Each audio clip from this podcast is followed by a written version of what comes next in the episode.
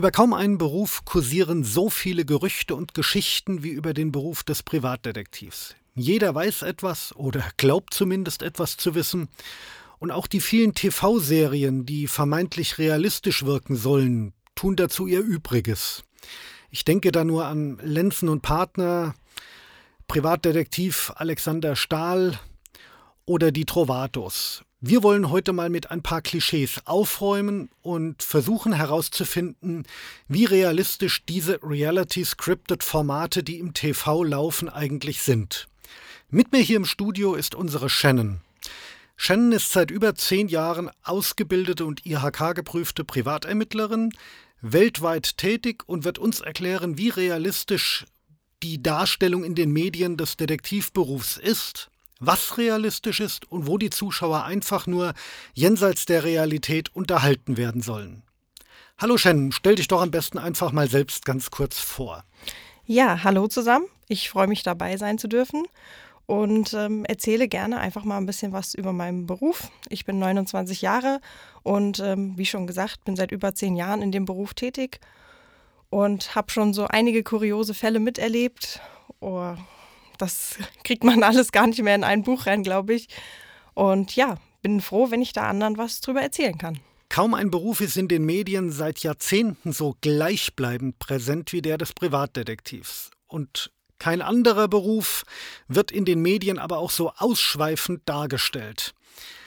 In den 1950ern ging es mit Miss Marple und Agatha Christie's Hercule Poirot los. Die älteren Zuhörer werden sich vielleicht noch erinnern. In den 1980ern kam dann Thomas Magnum dazu, der mit seinem feuerroten Ferrari über Hawaii fuhr, was noch eine gewisse Unterhaltungsqualität hatte, und heute mündet das Ganze in den teils ehrlicherweise lächerlich anmutenden Scripted Reality Genres wie Lenzen und Partner, Die Trovatos oder Privatdetektiv Carsten Stahl. Wobei gerade letzterer selbst für den halbwegs intelligenten Zuschauer durchschaubar unrealistisch ist. Oder? Ja, also man muss tatsächlich sagen, dass es so, wie es im Fernsehen dargestellt wird, überhaupt nichts mehr mit der Realität zu tun hat es hat eine gewisse, ähm, ja, eine gewisse Komik, ist auch manchmal ganz lustig anzusehen, aber spiegelt leider überhaupt nicht das Berufsbild des Detektiv wider. Also, ähm, dass wir quer durch die Straße rennen, uns das Muskelshirt vom Körper reißen, den Kabelbinder rausholen und schreien ab in die Base. Das gibt es so nicht. Jetzt bin ich aber enttäuscht. ja, gerade die Frauen äh, machen das noch weniger. Nein, also es ist tatsächlich, es ist ein spannender Beruf. Das will ich gar nicht ähm, sagen, dass das nichts mit, ja, dass es nicht spannend ist. Aber ähm, man muss ja viel Geduld vor allem aufbringen. Es hat teilweise viel mit Warten zu tun. Es kann sein, dass mal drei, vier Stunden lang gar nichts passiert. Man muss aber trotzdem konzentriert bleiben. Man, je nachdem, es gibt verschiedene Positionen, die man einnehmen muss. Wenn man eine Beobachtungsposition hat, heißt das, man darf auch das Zielobjekt niemals aus den Augen verlieren. Ähm, ja, und dann kann es auch manchmal ein bisschen langweilig werden. Vielleicht auch, wenn man nur, ich sag mal, eine Randfahrposition hat. Das heißt, man wartet im Endeffekt auf das ähm, Go von dem äh, Detektiv auf der Beobachtungsposition. Okay, jetzt hake ich ein. Randfahrposition Detektiv auf Beobachtungsposition. Ich bin immer davon ausgegangen, der Detektiv sitzt mit einer Kaffeekanne und Stullen bewaffnet allein in seinem Auto und wartet ab. Ja, und die Zeitung mit den zwei Löchern nicht vergessen. Okay. Nein, also ähm, das trifft so nicht zu. Es ist niemals generell bei einem Einsatz ein Detektiv alleine, sondern wir arbeiten mit Teams. Also das sind dann in der Regel drei bis vier Detektive, weil man muss ja auch, ich sag mal, verschiedene äh, Positionen abdecken können. Da gibt es, wie gesagt, zum einen die Beobachtungsposition, das heißt, man hat direkte Sicht auf das Haus der Zielperson oder auf das Zielobjekt direkt selber. Und ähm, ja, muss dann im Endeffekt alles, was passiert, durchgeben an die Kollegen, die dann dementsprechend darauf reagieren müssen. Und ähm, da ist es natürlich dann auch so, dass wir äh, rechtlich auch nicht alle, ich sag mal, Sonderrechte frei haben, sondern auch wir Detektive müssen uns da an Grenzen halten. Und ähm, ja, wie es jetzt dargestellt wird, dass man dann mit dem Richtmikrofon äh, steht und Personen auf einem Parkplatz abhört, ist technisch zum einen gar nicht so möglich, weil die Umweltgeräusche zu laut sind und auch rechtlich nicht möglich. Wir dürfen keine GPS-Sender oder ähnliches äh, verbauen. Also wir sind da relativ unbescholten, sage ich mal. Also ihr brecht nicht in Wohnungen ein, montiert keine GPS-Sender und fesselt auch keine Bösewichte mit Kabelbinder. Kann man das so zusammenfassen? Ja, das kann man definitiv so zusammenfassen. Also Einbruch, äh, GPS-Sender, Kabelbinder, alles nicht unsere, unser Aufgabengebiet. Also irgendwie gar nicht spannend. Und Waffen gibt es auch keine. Oder lauft ihr zumindest mit dem Colt am Gürtel rum? Nein, um Gottes Willen. Also Waffen, äh, die einzige Waffe, die wir hauptsächlich haben, ist unsere Kamera und unser gutes Auge. Ähm, aber Waffen müssen auch Gott sei Dank nie zum Einsatz kommen, weil normalerweise ist es ja so, dass der Detektiv nicht bemerkt werden soll, sondern wir sind ja äh, auf, ich sag mal, unentdeckten äh, Wegen unterwegs, äh, führen verdeckte Observationen durch.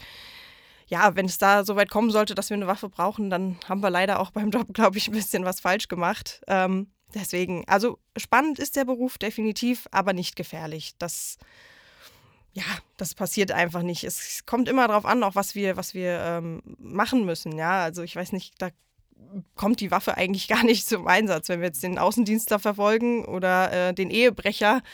Ähm, da haben wir eigentlich keine Waffe nötig. Nein, den Ehemann solltet ihr nach Möglichkeit besser nicht erschießen. Und wie sehen denn die Arbeitszeiten aus in deinem Beruf? Ist das überhaupt planbar, wenigstens so ein bisschen? Ja, also planbar in gewisser Weise schon. Es gibt natürlich einen äh, gewissen Einsatzplan, wo die Einsätze dann auch dementsprechend ähm, vorgeplant werden. Aber es sind keine 0815 Arbeitszeiten. Also es kommt immer ganz auf den äh, Fall drauf an. Es ist auch nicht, man kann sagen, Montag bis Freitag. Ähm, es gibt Wochenende, es gibt Nachtaufträge, ja, da muss man einfach gucken. Es kann sein, dass es morgens um sieben losgeht und abends um acht endet.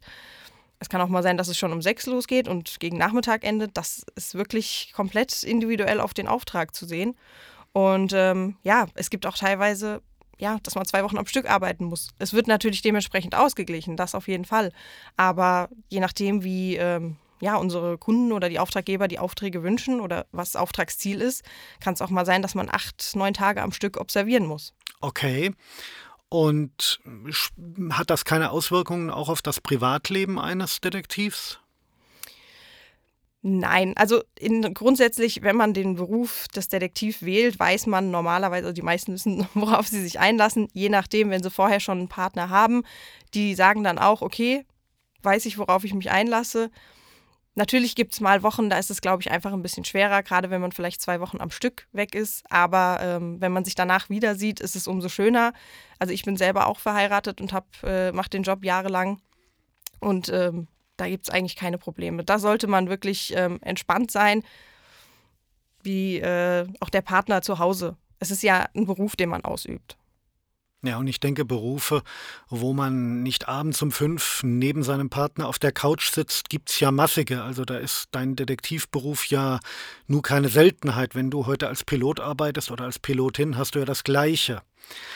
Aber wie sieht denn eigentlich so ein typischer Detektivtag aus? Ein realistischer Detektivtag?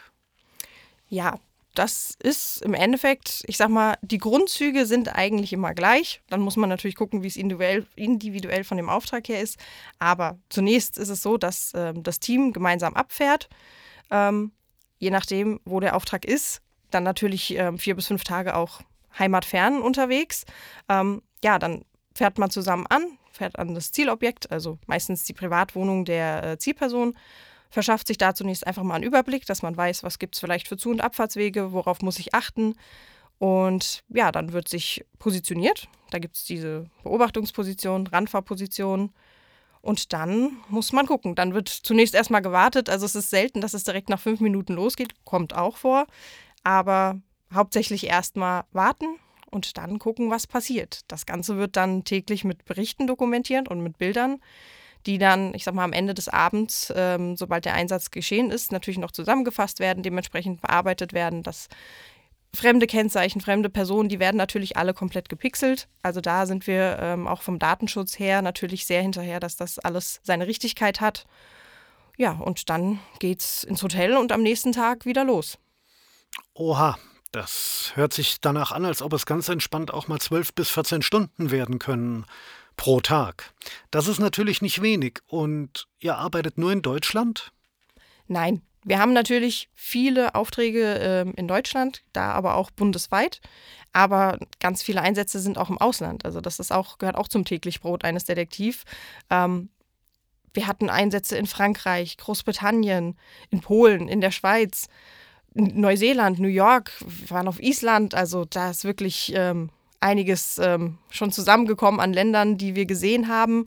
Man kommt wahnsinnig viel rum, man sieht viel von der Welt, lernt auch andere Kulturen kennen und das, allein das ist auch ein Grund, weswegen der Job so spannend ist.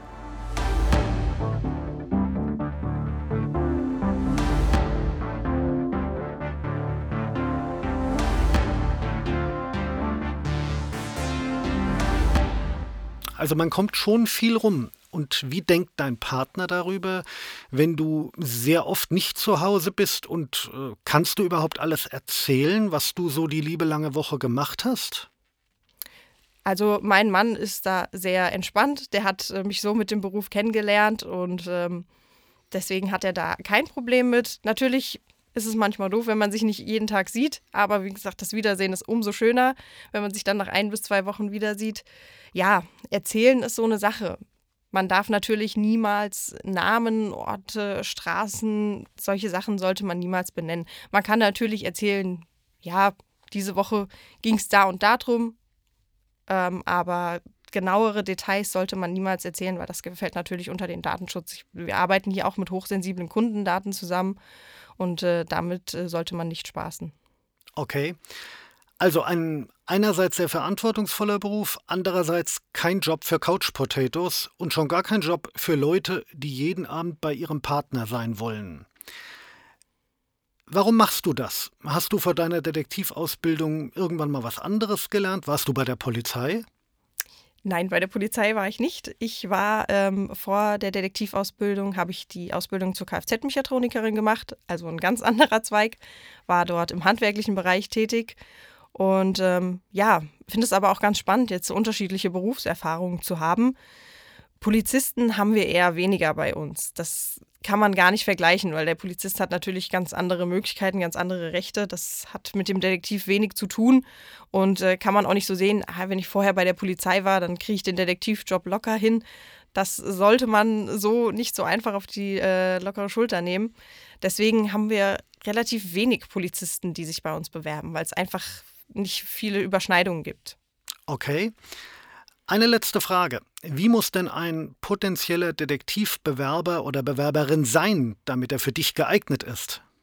Naja, also den den Sixpack jetzt, äh, braune Haare, ein bisschen südländischer Typ, würde ich jetzt mal sagen. Nicht deine privaten Vorlieben, jetzt wissen wir zumindest alle mal, worauf Shannon steht, sondern eher die beruflichen Qualitäten, die du von einem Neueinsteiger erwarten würdest. Die würden mich interessieren und die Hörer vielleicht auch. Ach so, na dann.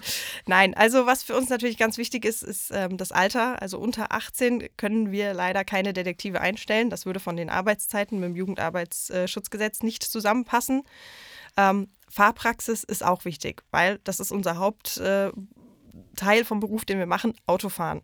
Ähm, das heißt, ich sag mal, eine gewisse Fahrerfahrung sollte auf jeden Fall vorhanden sein. Was wir auch brauchen, ist auf jeden Fall gute Deutschkenntnisse in Wort und äh, Schrift. Also dadurch, dass wir Berichte schreiben müssen und die auch rechtlich eine gewisse Formulierung benötigen, ist das natürlich ähm, ein wichtiger Punkt, der auf jeden Fall da sein sollte ja, man sollte auf jeden Fall auch flexibel sein. Man muss reisebereit sein, dadurch, dass man ja nie ähm, nur an einem Ort ist, sondern auch viel unterwegs ist. Man sollte teamfähig sein. Wir arbeiten niemals alleine, da muss man sich immer einfinden können. Man ähm, sollte einfach die, den Willen haben, auch zu lernen. Also es ist viel Learning by Doing der Job und nicht ähm, nur die reine Theorie deswegen, das sind halt alles so wichtige Punkte, die man da ähm, beachten sollte. Wie schaut es denn aus? Was lernt man denn theoretisch in der Ausbildung? Also ich habe ja schon gehört, sehr viel Datenschutz, das hört sich auch nach sehr viel Juristerei an. Ja, also man lernt in dem Job auch viel zum Thema ähm, Gesetze, Datenschutz, Psychologie ist ein wichtiger Punkt. Ja, und dann die spezielleren Sachen wie Observationstaktik, Ermittlungstaktik, Sachen, mit denen man vorher eigentlich nicht so wirklich konfrontiert war. Ähm, aber ich würde sagen, dazu erzählen wir euch einfach in der nächsten Folge auch gerne mehr. Okay. Jetzt habe ich gelernt, dass der Detektivberuf weitaus weniger dramatisch, aber viel ernsthafter ist, als ich mir das so vorgestellt habe. Warum man dazu eine Ausbildung haben sollte und was in der Ausbildung vorkommt, das erfahrt ihr in unserer nächsten Detektiv-Podcast-Folge, die da heißt, wie läuft die Ausbildung zum Privatdetektiv ab? Wir hoffen, es hat euch gefallen und bis zum nächsten Mal vielleicht. Ja, schaltet wieder ein. Wir freuen uns auf weitere Zuhörer. Bis dann.